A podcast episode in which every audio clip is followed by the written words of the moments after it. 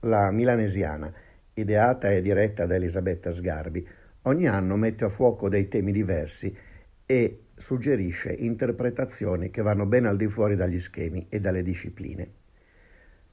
La domanda che vorrei porre al centro, che mette in evidenza il tema di questa edizione, è come possono fare gli archeologi per capire se alcuni ritrovamenti del passato corrispondono a una fase della nostra evoluzione in cui il linguaggio era già presente.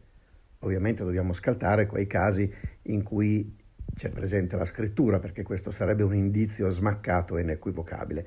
Ma in assenza di scrittura, come facciamo a sapere che un certo gruppo umano utilizzava il linguaggio? Beh, si potrebbe dire che l'architettura utilizzata da queste persone, se è sofisticata, potrebbe far pensare a un linguaggio evoluto. Eppure questo non, non funziona perché ci sono animali che hanno capacità architettoniche molto sofisticate, come per esempio le api, che costruiscono celle perfettamente esagonali che evidentemente non hanno un linguaggio simile al nostro. Oppure potrebbero essere le relazioni sociali e immaginare che quanto più sono ricche e strutturate, tanto più il linguaggio deve essere presente, ma in questo caso sono le formiche a costituire un controesempio perché in questo caso avremmo la regina, le operaie, ma il linguaggio anche in questo caso non sarebbe eh, sofisticato come il nostro. Allora cosa può essere considerato un indizio buono, se non certo, della presenza di linguaggio?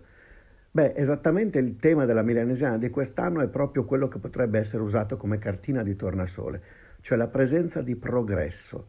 Non è tanto una costruzione architettonica o una struttura sociale, ma il fatto che al passare del tempo queste possano mutare perché è il progresso che contraddistingue l'evoluzione all'interno della nostra specie, diciamo il cambiamento storico e culturale, cioè il fatto che un bambino quando nasce non rifà da capo la storia dell'uomo, non scopre il fuoco a quattro anni, la ruota a cinque e così via.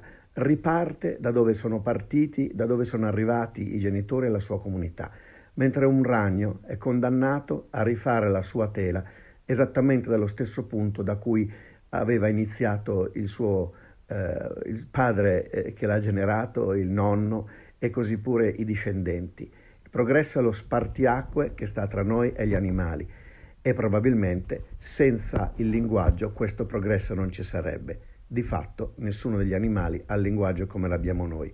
Il progresso è la cartina di tornasole per la presenza del linguaggio umano.